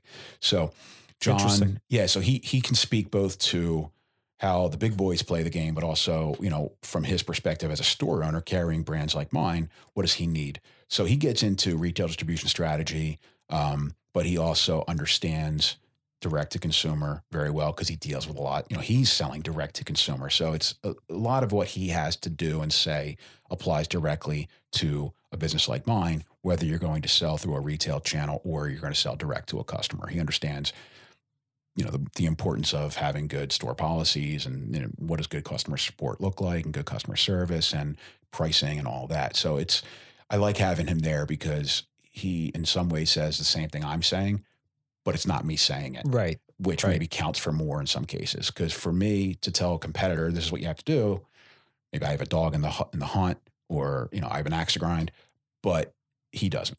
So those are the four areas that we focus on, and uh, I think they're all important as far as you know within each of those areas. What do we tell people to look for? You know, I think John Tour, his most valuable content is the product development process. You know, that is I think just real key and that applies not just to the watch business, but to any business and not just making a physical product, but if you're going to develop a service, making sure that you're doing that process of developing that service correctly. Um, with Josh, again, it's, you know, differentiation, differentiation, differentiation. You know, uh, Mhm. there's a lot to be said for making a product that is a known product with a known market, but just making it better or cheaper or faster. But there's also a lot to be said for creating a brand new category or distancing yourself from the pack through differentiation. Um, for me, you know, again, it's just focusing on the numbers of your business, understanding the numbers, have those numbers tattooed on your frontal lobe. If you don't know the numbers of your business, odds are your business probably isn't doing as well Yeah. as, as Right. you might Think. If you're not tracking it, you don't know where you're going and and what dead end might be up ahead. Yeah, and then John Keel, I'd say you know one of his biggest uh, areas of uh, I think one of the biggest takeaways people get from him is just it goes back to something I talked about earlier. There's so much there's a glut of product available on the market right now in the, the watch world. And I think this is true of a lot of businesses. There, you know, competition can be pretty thick. There can be a lot of people that are just churning out cheap product or cheap Yep, service. There's right. always somebody willing to do the same thing you're doing a little bit cheaper. Right. Maybe not as good or high quality, but a lot of customers don't really see it. They just want the lowest price. Yeah. And what happens in the watch business a lot is, you know, you come out with a stupid high MSRP, $2,000. And then, but you're really going to be selling it for $1,200. And when you can't sell it for $1,200, you blow it out at $600. And that just kills your brand equity and Yep. it makes retailers not want to work with you. Right. So that's the stuff that John talks about a lot. And I don't know if that really answers your question. No, it was does. That's a- really you know, there was a interesting. So looking at there. those sort of key issues and then kind of reverse engineering everything to make sure that you're being the most efficient you can be in all of those spaces. Yeah, I mean, there for every problem, there's a solution if you look hard enough, and and that's kind of where we get into it. Everything we do in Microbrand University, we we tend to interject and interrupt each other a lot, and it's very interactive. But that's because so much of what we're talking about in there dovetails with what somebody else is going to be talking about. So it's impossible for me to talk about pricing strategy without bringing up product development Right. or the retail distribution model or you know content. You know it. All of that stuff goes together, even though on the surface it may not seem connected but if you tell a good story if you have a good price if you do good product development you know that that's all that stuff kind of starts to feed off each other. So you can support a higher price with better better content better storytelling better engagement you know better quality. You can support a higher price if you have a, you know, a product that is better thought out a better concept to begin with so Right. you know there you go So I have a question from another entrepreneur that we were going back and forth talking about some of these things. I think the question fits really well into this discussion, so I'm going to ask on their behalf, but I'll leave them anonymous for now. okay So, my friend recently asked me how best to navigate the service offerings that are being offered to a lot of micro brands and startups. So, you know, as you know, you're getting constantly pitched by lawyers, accountants, uh, financial planners, bookkeepers, uh, people who have software solutions for all sorts of things. So he feels a little inundated with all of the supplemental services, quote unquote, being offered to startups or to micro brands or entrepreneurs in general. So he's unsure how to differentiate which services are necessary versus which should be considered a luxury that you add on as you're growing and scaling. So, you know, what provides the most value to you early on? What are some of the necessary services uh, that are really important and why? wow Whew, where to start with that so um I know how he feels. I too get inundated with offers. Yep. And you know, I run an e-commerce site. The platform that my store is on has um, the built-in functionality is kind of light. Everything you want to do that's in addition to the built-in functionality, you either Mhm. have to find an app, a plug-in app, and there are loads, like zillions of them out there, or you have to hire somebody to do custom coding. So there's all these different apps. And sometimes, and this, you know, going to segue into an answer here. Um, a lot of times I, I think that if you don't have a problem, then why are you thinking about a solution? So a lot of people will pitch you on solutions to problems that you don't actually have. Mhm. I had Mhm. somebody, um, a peer actually ask me, what CRM do you use? And I thought, well, okay, I, came from sales. CRM means customer relationship management to right. me. Certainly you don't mean that. They're like, oh, no, we mean, I'm, I'm like, you, you, you run a, you run an e-commerce website. All of your customer data and order data and historical data is all built into your website. Right. Why do you need a customer relationship management system? I, I don't even know what, what the point is. Right. Um, Right. Do you really need Salesforce or HubSpot or whatever? right. If, you know, it's kind of all being tracked and, and Right. collected for you. Or another one was, um, you know, you're doing a Kickstarter project. Are you using BackerKit when you're done? Um, I don't even know what that is. But like, well, BackerKit is to basically manage the process of taking everybody. I'm like, no, no, no, no. I said, everybody that went back to me on Kickstarter for a suc- successful project, I hit them with an email. I tell them, go to my website, create a customer account, use this coupon code because you already paid me through Kickstarter. Use this customer code at, or coupon code at checkout, and we're done. Like what? What? What backer Right, kit? Right. I don't need a survey right. just create the product let people buy it i don't need you know to find out their address information through BackerKit. They can just give it to me when they go Right. through checkout on the website. Like, don't Right. overcomplicate your life. So I would say keep things simple is a good, you know, philosophy to maintain. Yep. Um, if you find yourself feeling like, and I felt this way a number of times, that I'm probably not maximizing the value of some free tools or cheap tools out there, like, you know, some things that plug into my website. Okay, well, when there's a pause in the action, if you're looking for a way to kill half an hour between phone calls or you know meetings or whatever, okay, spend that half an hour surfing the apps marketplace for your website. Yep. Or set aside half an hour a week or an hour a week to do that. And just, you know, I think time management and being organized. I used to have right above my desk facing me a um a model uh pr- product development calendar which took into account, you know, seasonality and holidays and and all that stuff. And I said, okay, this month I'm going to be doing these three things. I'm going to be working mm-hmm. on this product at this stage, but I'll also be getting this product through this stage, and we'll overlap these cycles. And that's how it never really worked out that way in reality. Right, right. You always get sidetracked for some reason, or you get thrown a curveball. But at least have a plan to start with, even if you have to veer away from it. But if you're just going to read every email that comes across your inbox or you know look at every app or listen to everybody who says you need this product because of this you're never going to get any actual work done. So that's I, a good point. Yeah so i think just keep it simple. I, I mean a lot of my business is excel spreadsheets. Right. Um, we keep things simple. So i have, a, I have an e-commerce website.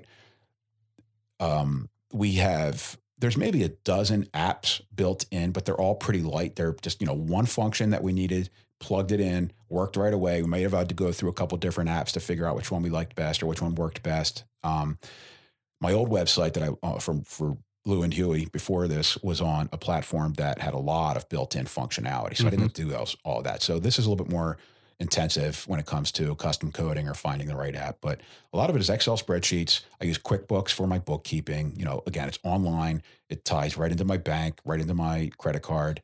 Um, I don't use a CRM. I have, you know, again, you outsource. I have a marketing guy. If he's figuring out how to do social media with Hootsuite or whatever, that's on him. Like let right. him figure that right. out. Right. Um, if my uh, watchmaker wants to keep track of his work and his time using an Excel spreadsheet, fine, do that. I mean, I've got a couple designers. It's on them to figure out what programs to use and which ones they like best. You just give me the final product. Here's me. Here's the expectation that I right. expect. Right. Here's the results I want. You tell me when they're done. I and you care. have a VA. You mentioned that. I have virtual assistant, which I think you know personally. I'm I'm a huge fan of having a good assistant. Yeah, helps you. Yeah, helps you sift through things, like you said. Helps be a gatekeeper to you, like you said. Yeah, but over, um, overall, our investment in tools or services or whatever is pretty light. I've got a I've got an attorney. I got an accountant. Uh, I've actually got two attorneys now. I got a regular general business attorney. I have an IP attorney who mm-hmm. specializes yep. in intellectual right. property. Yep. We're going through the process right now of trademarking our brand all around the world. Right. So that's you know it. We've gotten to that point as a business where we've got worldwide distribution. We need to protect our, our brand equity that way. Uh, I've, I've, heard some horror stories from France. So I got yep. two lawyers, an accountant. Um, I've got couple designers on the team. They're both freelance. I've got a watchmaker. He's independent. I've got a marketing guy. He runs his own business. I've got a virtual assistant. I've got all these people. And, you know, those are the services I need. If something happens, I mean, we had a custom coder for the website for a while, mm-hmm. but all of that stuff was driven first by realizing I had a problem that I needed to solve. If you don't have a problem or you don't realize you have a problem, table it. That's good advice. It. A lot of yeah. stuff just kind of rolls off advice. my back. It, it comes across, and I just go, "Yeah, whatever." I think it is important, though, not to self promote, but it is important to have a good attorney. It's important to have a good good accountant. Um, oh yeah, absolutely. Especially early on, because it, a lot of those those are the services that, if you make a mistake, can quintuple in price, can become very detrimental to your business if you screw something up. So, yeah, probably a good idea to hire somebody that's good. My advice personally, um, you know, I work with a lot of entrepreneurs, but I usually tell people, hey, when you're looking for an attorney, whether it's me or somebody else, look for somebody that speaks your language right. that you know, like, and trust. I yeah. mean, no brainer, right? Yeah. I mean, and I used to do it when I was in sales, I used to do a lot of networking. So right. that's how I met my attorney. We right. hit it off. We've been friends and, you know, he's not he's not just my attorney he's a good friend. Yeah. He's a confidant. Yeah. i go to him for various things and if he is if he doesn't specialize in something that i need he refers He'll point me to, you in the right direction. yeah like i had a real estate thing happening yep. he pointed me to the right guy. Right. Uh, i was looking at raising uh, some equity at one point he pointed me to a right to the right guy. Um, so yeah and i would say for startups especially having you know at least a general business attorney somebody yep. who specializes in that right. type of law is good especially if they have at least a you know solid grounding in IP. Yeah. You know, so branding Right. and trademarking. Critical. Yeah, I've seen this a, a few times where somebody didn't cross their T's and dot their I's. Um, and it's not just a legal thing; it's also, you know, sometimes a, an attorney, believe it or not, many attorneys are actually smart guys who understand business. Not not a lot of us, but Right. some of us are. So you know, it's just good to have somebody else to use the sounding board. Yeah, So I mean, just Yeah, to, yeah. this this didn't happen with an attorney, but I've seen this recently, and I think it's something that an attorney probably could have spotted. But there's a, a guy, young man, starting up a brand, and I forget the name. But the reason I forget the name is the name is extremely similar to oh, it's a it's a brand. I think it's called Alta, A L T A. Mm-hmm. But meanwhile, there's already another brand called Alta, A U L T A, In the same space. in the same space. Ooh, and there's also an Alsta, A L S T A. Alsta was actually, uh, if you've ever seen the movie Jaws, the character of uh, Richard uh, Hooper, played by Richard Dreyfuss, he wore an Alsta, and that brand is actually coming back now. So there's already an Alsta Wow. and an Alta with an A U. Yep. And this guy's coming out with a brand called Alta, and then there was another one called Atra. Yep. And I'm, I said to this young man, I'm like, you know, if you haven't already gotten married to the name, maybe you want to rethink Yep. this. Like, Right. not just for the sake of staying out of court in a trademark infringement suit, but how about, you know, when somebody goes to Google the name, are they going to end up with your competitor's website? Is the URL available? Is somebody going to get confused? You know, all that stuff is worth thinking about. So even if that's not necessarily legal advice, a lawyer may actually be smart enough to say to you, Right. have you really thought this through? I've heard of companies Yeah. with similar names. Yeah, to your point, I mean, I, I do practice in IP and particularly in trademarks as well. And I do uh, general business and outside general counsel representation with a lot of my clients.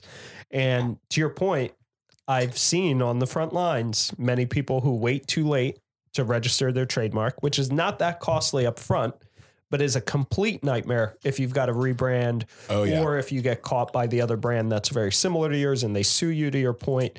Now you've got a crap storm to deal with. Oh, and it gets worse than that. This, Yeah. is, this is a true story. really so, bad. My closest friend in the business is a guy down in Melbourne, Australia, named Mm-hmm. Sujain Krishnan. He's got a company called Melbourne Watch Company, and he started this business not very, very soon after I started mine, and we've been close friends ever Yeah. since. You talk about them a lot on your blog. Yeah, so Yeah. it's it's there's three amigos. It's me, Sujain, and this other guy named Chip who has a brand called Aevig based out of the uh, Netherlands, and he's a Mm-hmm. funny guy too. So anyway, um, Sujain has this company called Melbourne, and he's got a logo that is a stylized M, and the uh, uh, uh, vertical uh, slanted lines of the M are uh, watch hands Mm. in the in the logo, Mhm. and it's in a circle, so it's you know kind of a a, a- a cool sort of a logo. Yeah. Um, so he's based out of Australia. There was a company based somewhere in the EU, I think Spain, that actually set up a Melbourne watch company with an extremely similar logo, trademarked that in the EU. Yep.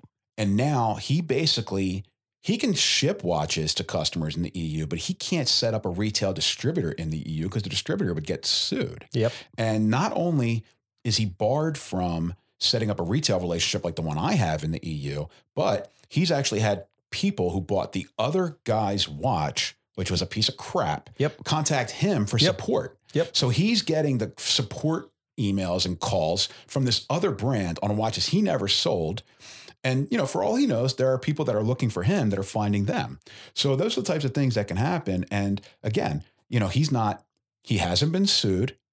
He, you know, just got a lot of problems that stem from this problem. And then, you know, real quick, uh, an extension of that, a lot of us, so I talked to a lot of my peers, a lot of us end up getting these weird, I guess, threatening sort of letters from guys. Um, the scam is basically somebody will set up a company in the Middle East Mm-hmm. Turkey, wherever, with your business name, and they'll basically try to suck you into a legal battle. But meanwhile, it's almost like lawyers over there doing this scam. Yep. Where it's lawyers setting it up. They're just trying to get you to hire them to fight this non-existent. The Middle East is the Wild West. Right. So that Yeah. happens a lot. We, a lot of us have gotten these sort of call, these emails Yeah. or these letters where basically it's like, you need to come or pay me to, f- to fend your Yeah. rights to your name in Turkey or somewhere else in the Middle East because there's another guy who's trying to set up a company with the same name. And if you don't fight it, he's going to own the name, not you. And I was like, Right. First off, you want too much money. Secondly, I'm not buying this at all. Third, I don't sell into Turkey. I mean, if somebody wants Yeah, to buy a watch right. there, you can't stop me. I'm not going to put a retailer in Turkey. So you get right. you know, hit the bricks. Yeah, it is. It is tough though, from a trademark perspective, to get trademarks out there because there's. Um, Oh, it's a nightmare. it- it's very difficult. The laws are are not friendly to outsiders, and there's all sorts of craziness that can happen. Right. But- so I so my my attorney, who's also named Chris, turned me on to a specialist in this area, international IP and trade law. Mhm, And mhm. we're going through the process of all the different jurisdictions. And Yep. some of them are, you know, you can apply once and it's good for 20 different countries. Yep. And some of them you got to apply specifically.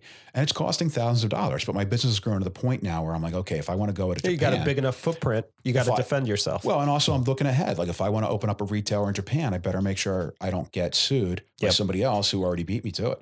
Or worse, you know, like you're going in, and to your point, there's a copycat that's created your brand, Right. and now you're screwed. You've Right. screwed yourself out of it. how often I see somebody Yeah. doing something and I go, "Did you even bother to Yeah. Google this before you tried it?" Because you're you're there's nobody either there's ten other guys doing the exact same thing using the same damn name, Yep. or there are ten other guys doing something completely different using very similar. If any anybody searching for your brand name, I'll, I'll give you an example. There was a guy uh, whose last name was Silver who started the Silver Watch Company, Mhm, and I'm like, think about that Not a good idea. if somebody Googles silver watch, they're going to come up with the, you know, 10,000 search hits for vintage watches made of silver. Exactly. And I understand, I respect the fact that your last name is silver, but that maybe isn't the best idea for Right. a brand name. Yep. Um, I'll give you two quick examples of, of other kind of horror stories that happen in the business. So the first one is um, there's a there's a a thing in the watch world called a NATO strap. It's a it's a fabric strap named after the North Atlantic Treaty Organization, aka NATO. Mhm. And everybody calls them NATO straps. We've been calling them NATO straps for, for a while. And they're basically just, you know, they're, they're a strap that is worn by guys in the military. So somebody actually had the bright idea to trademark the name NATO strap. And some idiot inside the USPTO actually granted this guy the trademark, who he then went around suing all the other NATO strap sellers into the ground. Oh, and every time man. one of these guys capitulated, I guess in you know the legal world, Yep. you understand and, and the It builds the, the- precedence. it Yep. builds precedent. So Yep. every time this guy got some small potato operator to shut down or give him a royalty or, or, or say something in you know in a blurb on the website that this guy owns the rights to the, it just sets more and more precedent so he can go after bigger and bigger fish. Yep. Um, and you know, eventually, I think somebody did actually stand up to him and drag him into court because we were all praying that you know one of the bigger companies will Yeah, eventually fight Yeah. this. But he was basically biding his time and collecting, you know, racking up, you know, putting notches on his belt. So that was one horror story. Um, the other one, this one's actually really bad. So a young man started a company called Vortic. Um, and they basically take old pocket watch movements and dials and they clean them up and they put them into new newly manufactured cases typically 3d Hmm. printed. And they'll use the original movement and dial um, but they sell them as Vortics. But if it was an original vintage dial it may say elgin illinois waltham hamilton some old american made watch company which is no longer in business. The problem is one of those companies is still in business, not in America. Hamilton was the last of the Mohicans, the last great American watch company. The brand basically shuttered its doors, but the brand name was sold to Swatch Group, which is the 800 pound gorilla in our business. Right. And they were selling Vortic watches with Hamilton on the dial because it was an original Hamilton dial. So they're being sued now by Swatch Group, and it's tens of thousands of dollars yeah. going out the door Oh yeah. and they're getting, you know, and they're based in Colorado. They're getting dragged to New York. Yep. And Swatch Group, I mean, they're a multi-billion dollar publicly traded company. They got lawyers all day long. They can just bleed a small company dry. Yep. So, and that was one where he actually got a lawyer early on to tell him, no, I think you're safe here. Um, but I think a good lawyer would have said, you probably have a solid legal footing, but this isn't a battle you're going to want to fight, even if you're in the right, because you're going to you're going to get bled dry. Um, so yeah, thanks for for answering that. I think that was great. Thanks for all your time on the show. This has been amazing. Uh, at the end of the show, we wrap up with a little game called First, Last, Best, and Worst. I'm going to throw two categories at you. You give us the first one, the last one, the best one, and the worst one. Sound good? Okay. All right. First, last, best, and worst entrepreneurial challenges you've faced. Wow. Uh, first was, I think, establishing myself as a known entity who was credible within the marketplace. How'd you do that? Walk us through that a little bit. content, content, content, engagement, engagement, engagement. I made my, I, I started spending a lot of time talking to other watch enthusiasts online, being entertaining, asking questions, just letting my true personality show and making friendships. And then after six months of doing that a lot, um, I think I had built up a lot of goodwill and credibility so that when I started to say, okay, I'm opening up a, my, my own business, here you go. I had a lot of, you know, sort of built in customers ready. Um, so that was the first. The was the Last. first, last entrepreneurial challenge I had to face. Most Um, recent. Yeah. So, um, so I've been doing this seven years, and this year in particular, I kind of feel like, um, I guess, a, sort of a dip in my motivation. That you know, I, I feel like I've I've accomplished everything I set out to accomplish. I've proven everything that I've set out to prove, and it's sort of like you know, eye of the tiger. You know, when you're the champ and everybody's you know taking swipes at you, it starts to wear you down every, er, Yeah. after a while, Right. and uh, it's hard to maintain motivation, especially if you get you know, setback here, you're busy there. This year hasn't been a fantastic year industry wide. And, you know, I've had, you know, a couple of, you know, there's personal stuff going on in the family, whatever. I mean, it's always something. And after a while, you just go, eh.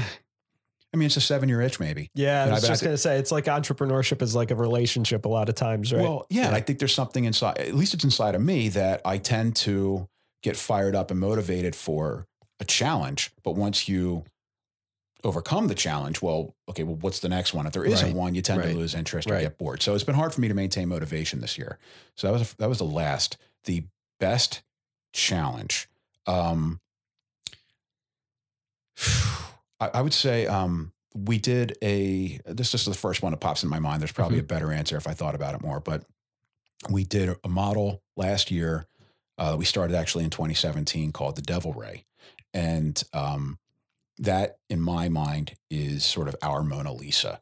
It's you know w- NTH and a little bit Lew and Huey before that.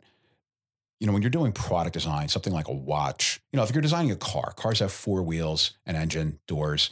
They're- they're- you know, you're not going to reinvent the car necessarily, you know, unless it's a helicopter. So, you know, you, you're you're working within a medium where there's structure. Mhm. So, you know, Mhm. if you're designing a watch, there's only so many places you can put the 12 and it's that, you know, due north. right. So, uh, the devil, you know, all of our designs were in some, to some degree derivative, especially with NTH where we're doing vintage, vintage inspiration. We're doing a certain degree, a number of homages, but uh, the devil ray was started with a clean slate. There were a lot of different challenges to overcome with that design. And um, I've got a guy on my design team named Rusty that does a lot of the case design work in three dimensions. That was one that that concept was so difficult and so sort of nebulous to start that I actually drew that case myself, which is something that I did early on. I drew my own cases, but I hadn't done that in a while. The last like three, four years, I just haven't touched the case design because I had Rusty doing all of that at my direction. So I actually had to break out the old school tools and literally draw that case, which was very challenging wow. because it's you know it's a complex case design. It's got like a recessed bezel, and it's know, there's a lot of deep in the weeds stuff that nobody's going to understand if they're not into watches. But there was a lot. There was it was it was a very difficult case to design. Um, so that was the was that the best, Best, challenge? That yeah. was the best. Right. So So, to your come up with worst worst Yeah. challenge. Uh, um, the worst worst challenge. Oh, so um, this one was actually nearly the most devastating. Um, I'll, I'll give you sort of a two a twofer here, you know, bonus worst. So the f- very first model we made, um, there was a lot of expectations built up around it. We I I, I- had very aggressive goals with the product concept, and um, the core component, the, the the engine inside of a watch is called the movement. Mhm. This was a automatic chronograph movement, which is almost like um, a clock movement with a stopwatch function. So it's Oh, almost like yeah. two clocks in one. Mhm. They're very complex movements and they're very difficult to find automatic and affordable. Right. So we had very limited choices of movements. We ended up going with a Chinese made caliber, which was based on an old Swiss design and was supposedly, you know, very reliable. And it wasn't. We had a huge defect rate. In fact, we had Oh. problems before we'd even finished production, before we even delivered the watch. After we delivered the watch, the problems just got bigger. Right. So that was the one that almost blew me and my business out of the water before it even got off the ground. The silver lining there is um, I priced it high enough and gave myself enough margin that I could afford to support every single customer who bought one. They either got a watch that worked or they got their money back. I built up a lot of goodwill with that, but it was a more- Scary time, I'm it was sure. a very scary time, Yeah. a lot of sleepless nights, and Yeah. more than a year long struggle dealing Wow. with that. Twenty five thousand dollars just in return logistics shipping. So that's you know Whoa. it was a big nut. Uh, and then a couple of years later, um, we came out with a design. This was actually the first time I worked with my guy Rusty, the three D guy. Um, we did a model called the Legends Racer, which was an homage to the Tag Heuer Monaco. It was a square case, really cool. We did some really cool things with that design, but it came about at a time when I had sort of reality was crashing in. I had been engaged in production pace that was just way too rapid, too many new models being produced too quickly. I couldn't sell everything fast enough to keep up with the production pace, and I was running out of money. So when I got to the Legends, I realized this has to pay for itself. I can't keep using today's sales to pay for tomorrow's production. Correct. If it's not feasible, right. I can't make it. I can't rationalize production unless we sell enough in pre-order to actually pay for itself. I don't want to have to borrow money tomorrow to pay for what I did today. Right. So we actually killed that product, and it, you know, it was modestly successful. It wasn't our best. It wasn't our best selling model, but it, it on its own, it was probably not that much worse than anything that had come before it. But everything that had come before it, I was a little bit too optimistic, and I, ha- I had to be more ruthless in my decision making at this point, and I killed it. And when we pulled the plug on that product, that was the first one I'd ever killed, the first product I'd ever come out with that never took, got off the ground. And like I said, because of my personality and the way I engage online, I had a number of haters and trolls out there. Of course. Oh, they threw a parade. It was Yeah. this is it. Yeah, yeah, he's done. He's out of business. He's it's always gone. easy to boo from the stands, but not Ding- keep in mind that I he's the mean, guy, right? You should. I mean, it was unbelievable for weeks. It was like ding dong, the witch is dead. Wow. And you know, again, the, the, the silver lining there is that seeing that really fired me up and reminded me why I was doing this in the first place. The whole spirit of Luen Huey, you can knock me down, but you'll never kill me. I was determined to come back even better, and the next model just flew off the shelves. Wow. We sold about 200 pieces in 20 minutes when we opened up sales in the next model. Wow. Yeah. So, and that just, you know, that type of thing, when you can do that over and over again, when you can survive a, a- a setback and you can come back even stronger than, than ever, and you can really kind of blow people's minds, it shuts the haters up. It, it Yeah. kind of silences the critics. They're, they're still out there. They're It's not got to be tough silent. though, from a mental health perspective. Let's say to be putting up with that when when you're in the thick of it, right? When you when you've kind of pseudo failed. I mean, you know, Yeah, I as mean- as Edison said, I haven't failed a thousand times. I've just found a thousand times that don't work. Essentially, right? Yeah, I mean, so you know, this there's a couple sort of things that you know to unpack there. Um, a lot of my peers, they'll say things like, "I don't like hanging around on the forums because the forums are brutal. Those guys Right. are, are savages on there." And I'm just like, "Well, Yeah. those are your customers. You have to be able to talk to your customer. If you're afraid to talk to your customer, maybe you don't belong in this business." Um, but at the same time, I try to explain to the guys on the forums that are constantly suggesting things that I don't want to do or asking why I don't do things that they want me to do or or or you know criticizing what I'm doing. I say, look, you know, imagine you're a top chef in a restaurant and not only are you really good at what you do and you're trying to make everybody out in the restaurant happy, but you're letting people come in and actually ask you questions while you're doing it or criticizing it while you're doing it and you're trying to make adjustments on the fly and Yeah. you're getting criticized if every so often Right. you tell somebody to get the hell out of my kitchen Right. like it's i basically do a lot of my work with a spotlight on me Right. a lot of transparency i've i've been i've given people an unprecedented level of access behind the scenes into my business which has brought with it a lot of rewards. A lot of the success of the business comes from that set, that level of transparency that mm-hmm. it brings people in. It sucks them in. It makes them feel connected like the stakeholders in the brand. But the downside is people feel empowered to second guess every decision, play Monday morning quarterback, question every decision. Yeah. And after seven years, I mean, I've heard it all. I've heard it all a dozen times. And it, sometimes it just gets like, again, with this question. I was actually just looking at this this morning. There was a, um, so we've recently had a uh, discussion about one component, the clasp on the, on the buckle. And I saw somebody say something and it sounded familiar to me. And I just searched this ongoing discussion thread on the forum. And sure enough, we had almost this exact conversation uh, exactly a year ago with the same people involved. and I'm like, funny.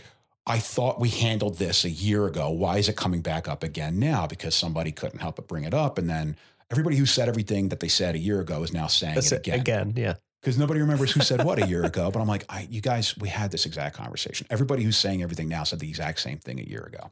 Amazing. Yeah. First, last, best, and worst experiences working with micro brands. Well, so the the genesis of Microbrand University, it came from well, first off, the Sujain and Chip, the other two of the three amigos, they started their businesses after mine. And we kind of sort of knew each other from all being online because, you know, we're geographically all over the world. So Yeah. we knew each other from this one place that we had in common, the forums. So my first experience, you know, sort of mentoring, if you want to use that word, others was Chip and Sujain and me saying to them, You're starting your own brand. I like the cut of your jib. Let me help. I'll introduce you to my vendors or I'll give you some pointers Nice. or, you know, we can bounce ideas off each other, what have you. Uh, and that then grew into people just contacting me out of nowhere saying, I'm thinking about starting a brand or I've started a brand and it's not working out very well. Can I get your advice? And, you know, like you and I have talked about before, you know, while we, while this, the, the recording wasn't happening, um, over and over again, I'd get people asking me for my advice. And Mhm. very often I was giving it to them for free, but very often people would say like, I just want to ask you one thing or two things or three things. And it's like, it's like peeling back the layers of an onion. There's never just one or two Of or three things. Everybody Right. thinks they just Right. have one small problem to solve. And really what they do is they need a complete redo on their business. Um, the product is terrible. The pricing is, I mean, there's all that stuff. And how do you do that in two questions or less, five minutes or less, a- Exactly. a one paragraph email, a Facebook exchange? You can't do that. And very often it got frustrating for me, not just because I just didn't have enough time to explain why there was so much more to it than they thought, but also very Right. often when I tried, I would then turn around and see those guys riding off and doing exactly the opposite of what I suggested they do, or just ignoring the advice. So the, the the microbrand university came about because I got tired of being asked for my advice, giving my advice, and watch people ignore my advice, and then they would fail. It was frustrating. Yeah. So I thought, well, I get all these people asking me for advice, and I think there's a need for some best practices to be taught and advocated for within the industry. That's where the collaboration with my competitors come in. I think if we all get on the same page and start doing a lot of the things the same, the right way, we'll change the business even more quickly for the better, and we'll all improve our businesses Yeah. as a result. It's good for everyone. Right. It's good for everybody. The customers appreciate it. The, you know, the vendors appreciate it. If we can all adopt the same best practices that we learned through hard won experience, that that was the other point behind Microbrand University. So I thought if I start charging for my advice, that'll separate the guys who are serious from those who aren't, and maybe the guys who pay for it will feel a sense of accountability. So you know that was the first sort of the genesis of Mhm, mhm. Microbrand University. And then the most recent one, the last one. well, this is hard to talk about. So, um, we had our most recent microbrand university session was in October. Um, this is now mid December. Rusty, my 3D guy, was there in our last microbrand university with his wife Dee Dee. They've been planning on starting their own brand with my full support, um, not directly competitive with me and my brand. Uh, for most of this year, we've been working on this behind the scenes. Mm-hmm. And um, for a variety of reasons, we, you know, sort of the clock ran out on us with it. We knew there were some pending cost increases coming next year. Uh, we knew they were going to maybe happen early or late this year, and we were we we didn't have enough. Rusty works a full time job. I mean, this is typical microbrand challenges. Yeah. I do this full time. He works a full time job. Plus, he supports my business Right. he didn't have enough time to work on his own business before the time the clock ran out and we had to launch a little bit too early in terms of we I would have liked it if we had more time to do more promotion, but we did I think an outstanding job with the time we had, but it was a little bit too late in terms of the cost increases that were coming. We you know, it's a difficult thing to put a price or uh, you figure out a cost on a physical product before it actually exists or before its uh, design is even finalized.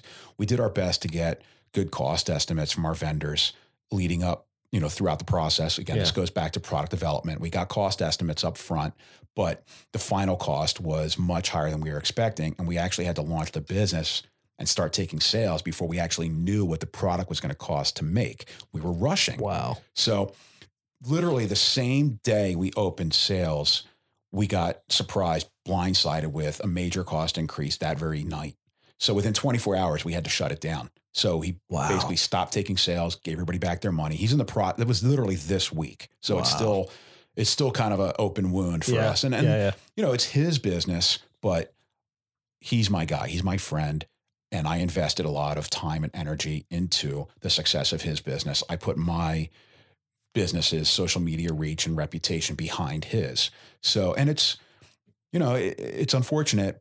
And I, I don't think any reasonable person would look at it as a personal failure for me, but I kind of took it that way. Like I was coaching and mentoring this guy. I was putting so much energy into the, you know, investing in his success and it didn't work. And uh, you know, again, it was we got blindsided by a surprise cost increase. There's a lot of things happening in the industry. We ran out of time. That's not my fault, but it is what it is. It's Yeah. still it's still uh, It's you know an one. aborted project, and it's poetic in some ways because the very first time Rusty and I worked together was the Legends, which was the model that I pulled the plug on. Right. So here we are again, coming full circle. The first model that Rusty is doing under his own brand, we had to pull the plug on. So that was the Ugh. that was the most recent experience, and That's it wasn't. tough. Yeah, it might also be the worst experience. We'll we'll see. yeah. How about the best?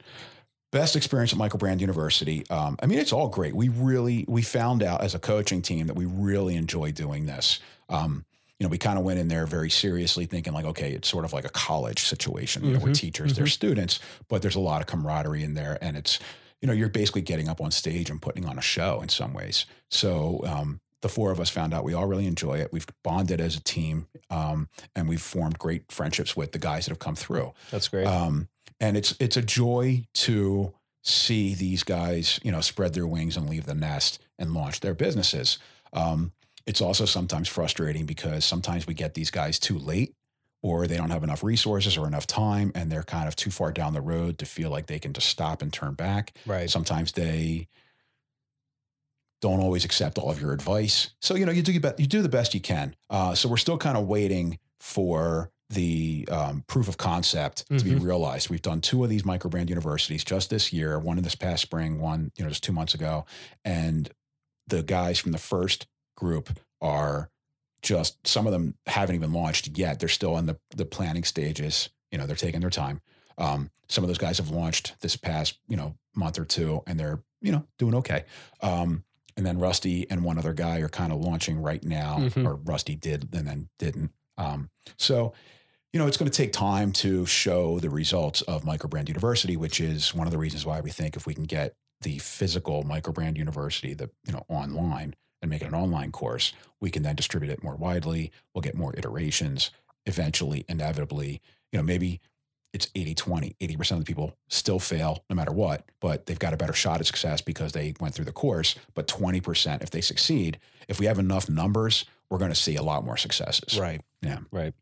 Well, thank you for sharing that. And would you say that was still the worst with Rusty, or do you do you have another worst? uh the worst experience um no I, I uh, the worst experience at micro i mean there- it's all been good they're really it's really difficult Well, that's a good thing. Yeah, I mean, it's it's just we've only done two. I mean, there hasn't been a Right. lot of time to do something you know terrible yet. Um, we had um, no, no, I, I can't think of anything that was bad. I mean, that was probably the worst experience to come out of. I mean, just on a personal level. Yeah. You know, it, it you know, Rusty didn't. He, he actually, you know, he, he's going to be fine. You know, he lost a, a very small amount of money. Um, we lost time, which in my book is money.